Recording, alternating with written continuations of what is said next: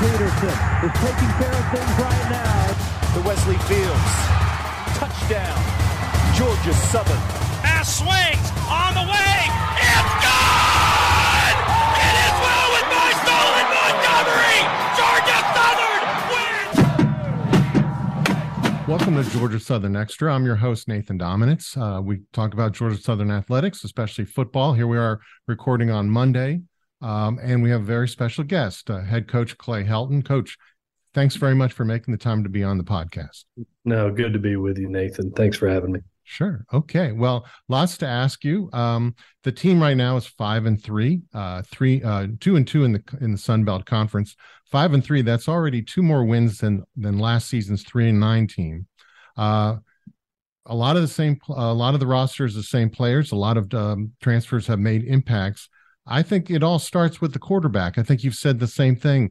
You have a quarterback now who is not just a placeholder or a game manager or somebody that is hoping to be a starter. You've got a, a, a uh, proven game, a guy that makes game changing and game winning plays in Kyle Vantrease. Does the whole season, I hate to put all that on Kyle's shoulders, but does the whole season come down to how he plays? Well, we're so fortunate to have Kyle here. Let's start there. We knew how important it was for Kyle to be a Georgia Southern Eagle when we signed him. Anytime that you're trying to start a program, uh, I don't care what level you're at, whether it's NFL, college, high school, uh, it starts with the quarterback. Uh, and, you know, to be able to gain a young man in Kyle uh, that has led his team to a championship game uh, when he was at Buffalo.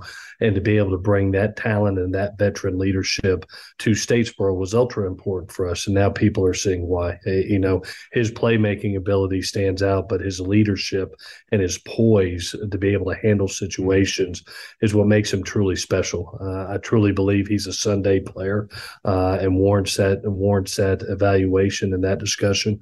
Um, I, I truly believe that he is the reason we sit here today with a mm-hmm. chance to do something really special in November. We came here, you know, not just to improve, but we came here to win championships, and we find ourselves one game back uh, of the rest of the league right now, and, and kind of climbed out a hole.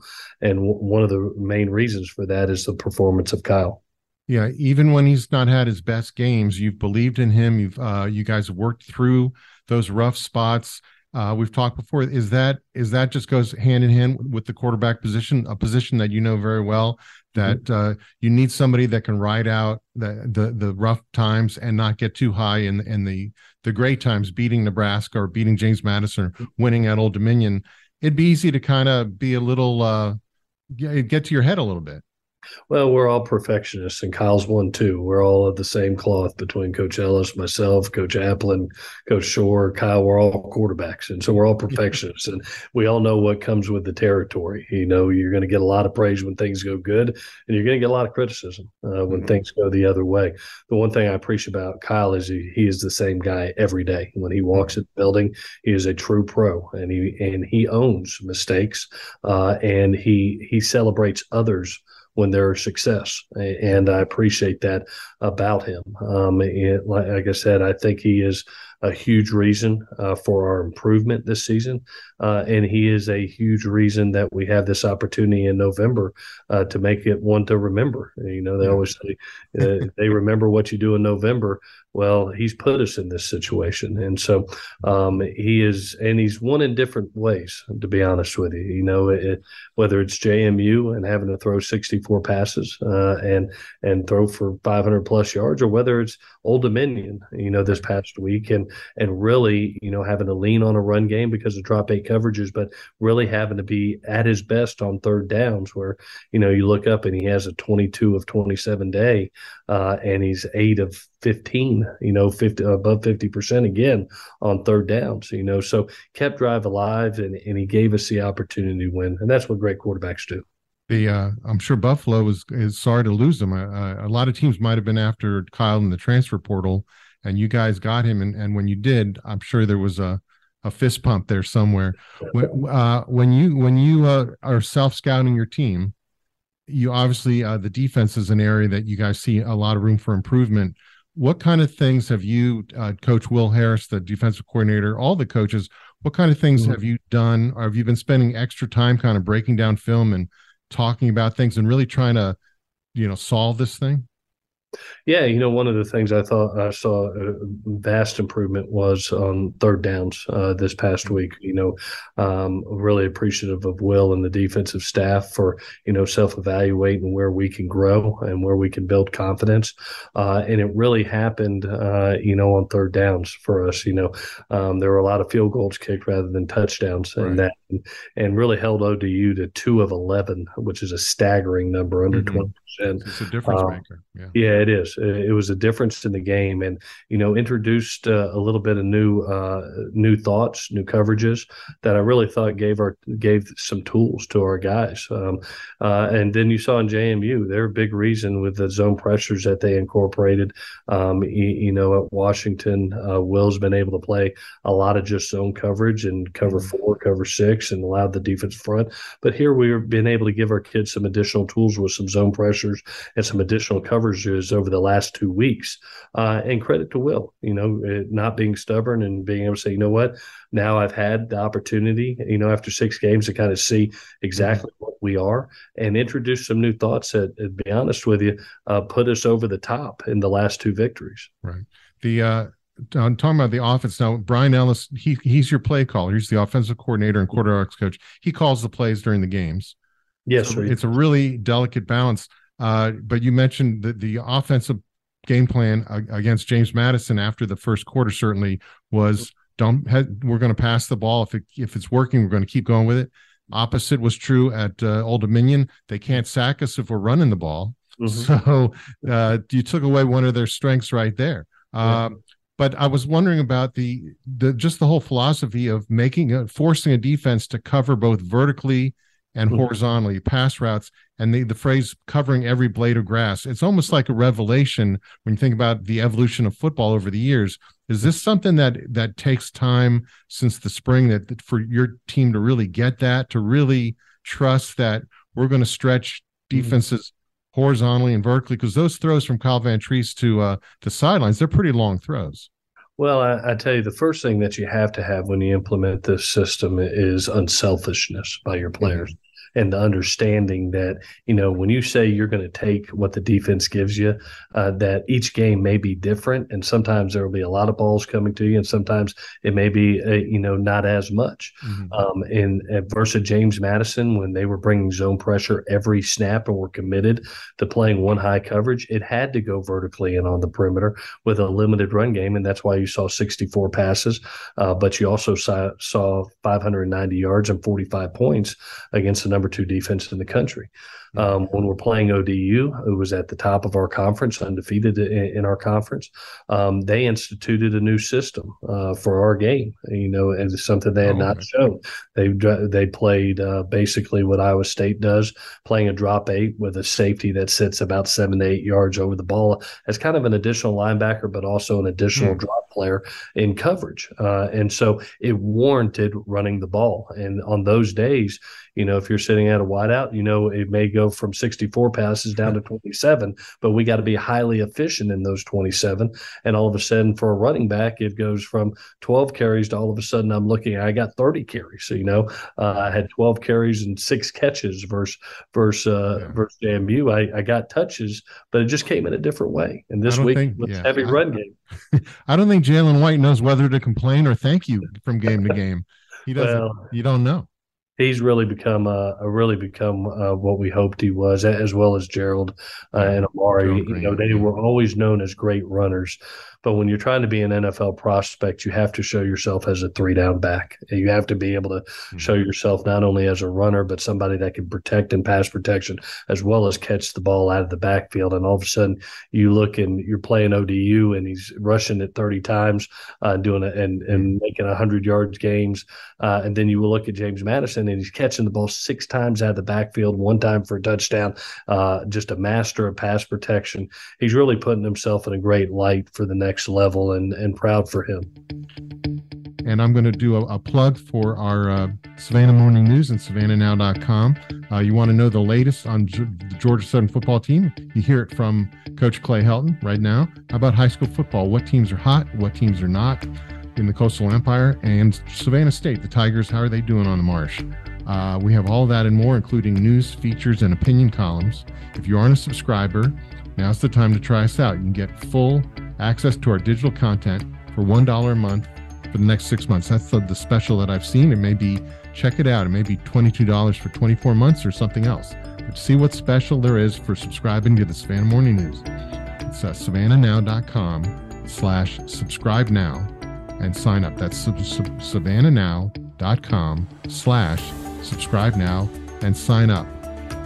The, uh, the, we've talked about the nature of the coaching business. You, uh, your brother Tyson's head coach at Western Kentucky. You've been a head coach for many years. You grew up in a football family. Your dad Kim Helton has coached at the highest levels of college and pro football, so you knew what you were getting into. Was there anything about the business that gave you pause that says like, you know, I, I, I this is for me, but there's a little bit of some. I'm. What are the the sacrifices that you're like? Well, I really don't want to put up with it, but it's part of the business. Well, I, I, tell you, when you my my my father told me when I first got into it, I was 22 years old. I just married Miss Angela, and, and he mm-hmm. made me write down my three priorities. He said, "Son, if you go into this into this world, understand it takes a lot of your time uh, and it takes a lot of time away from your wife, your children. So you have to have your priorities. And I wrote down my three priorities, and they've been used before several times by many people, but mine was my faith, uh, my family, and the game. And I would prioritize that. And if it if it was anything outside of those three, uh, that it would never come before my faith and my family. Um, and so being able to do that, um, that's that's the way I look at it. Um, a, you know, I believe being a head coach or being a college coach is being a servant, and you have to have a very tough wife.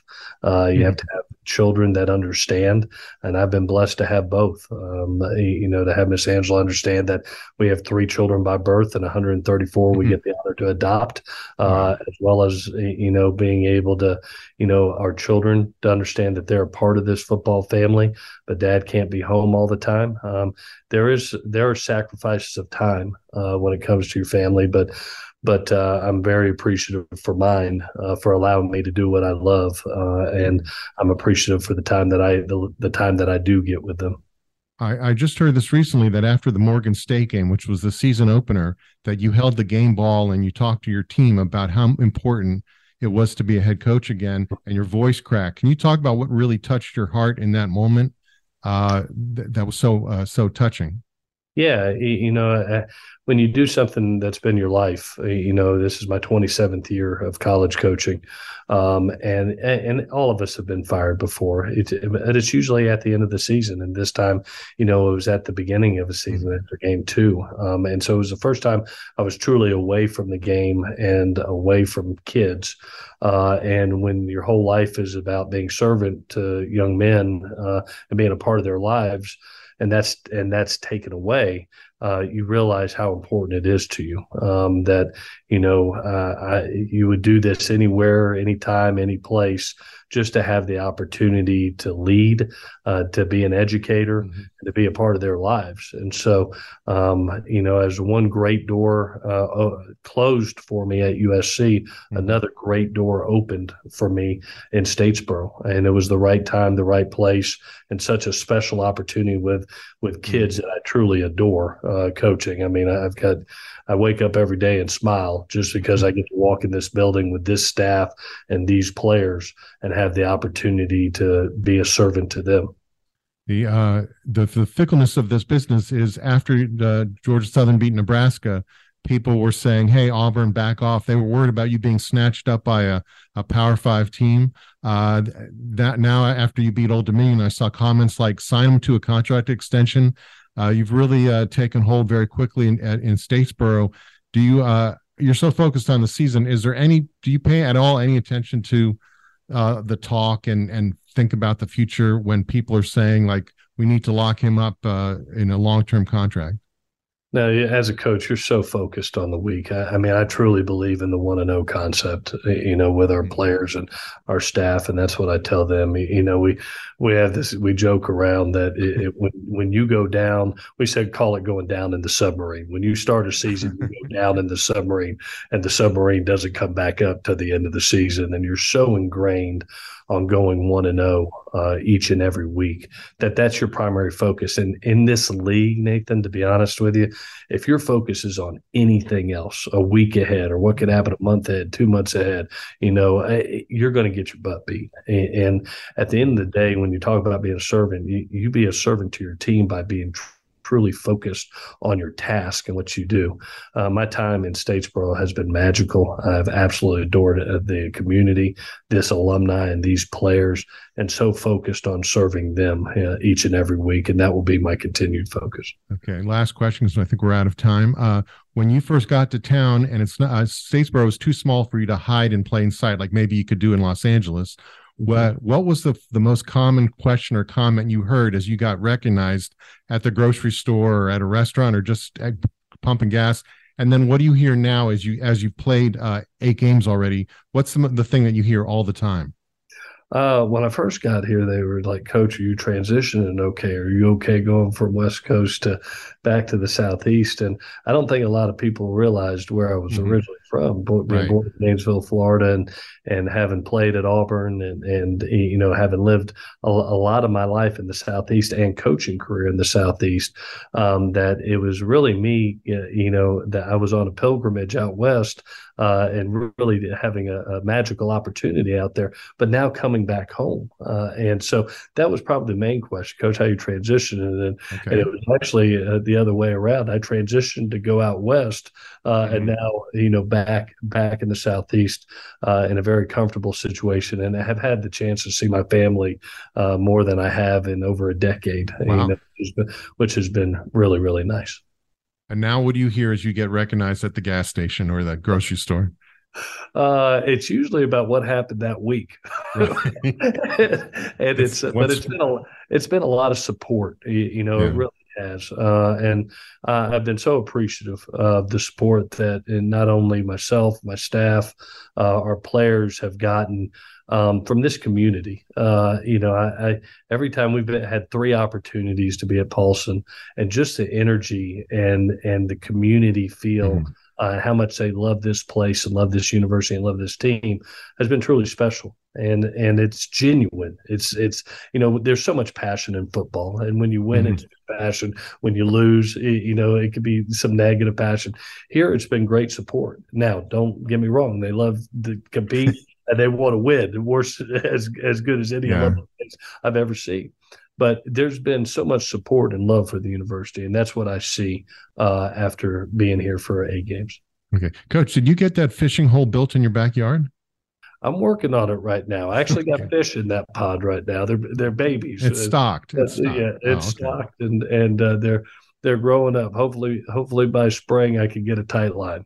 Okay. Okay. Well, hey, Coach uh, Clay Helton, thanks very much for your time. Enjoy the bye week. Uh, Georgia Southern will play South Alabama at home. Uh, seems like a rare home game, but just the way the schedule's played out, they'll be back at home for three of the last four games.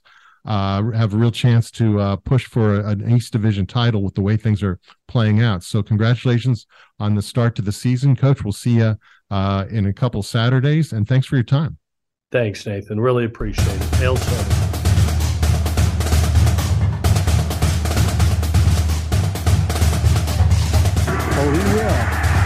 Adrian Peterson is taking care of things right now. The Wesley Fields. Touchdown. Georgia Southern.